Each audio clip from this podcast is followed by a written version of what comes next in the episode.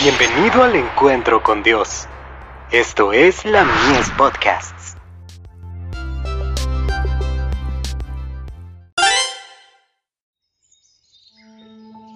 La maravillosa gracia de Dios. Fuente de vida y poder. Y a todo lo creado que está en el cielo, y sobre la tierra, y debajo de la tierra, y en el mar, y a todas las cosas que en ellos hay, oí decir, al que está sentado en el trono, y al Cordero, sea la alabanza, la honra, la gloria y el poder, por los siglos de los siglos. Apocalipsis 5, verso 13. Dios desea que sus hijos obedientes se apropien de su bendición, y se presenten delante de Él con alabanza y agradecimiento. Dios es la fuente de la vida y el poder. Él ha hecho para su pueblo escogido lo que debiera inspirar agradecimiento a todo corazón, y le agravia que se le tribute tan poca alabanza. Desea que su pueblo se exprese con más energía, y demuestre saber que tiene motivos para estar gozoso y alegre. El trato de Dios con su pueblo debe mencionarse con frecuencia.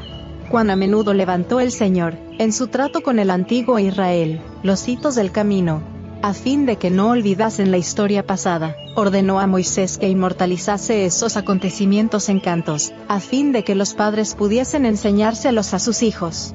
El Señor ha obrado como un Dios realizador de prodigios en favor de su pueblo en esta generación.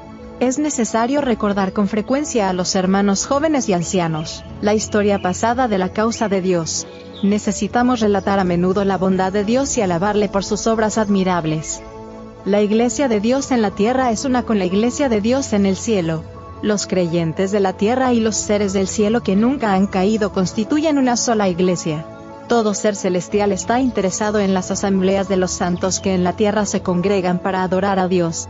En el atrio interior del cielo escuchan el testimonio que dan los testigos de Cristo en el atrio exterior de la tierra, y las alabanzas de los adoradores de este mundo hallan su complemento en la antífona celestial, y el or y el regocijo repercuten por todos los atrios celestiales porque Cristo no murió en vano por los caídos hijos de Adán.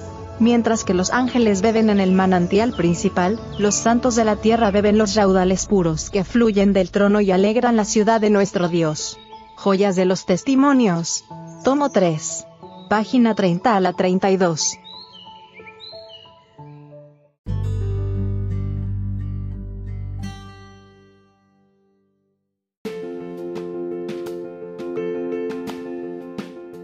Visítanos en www.ministeriolamies.org para más contenido.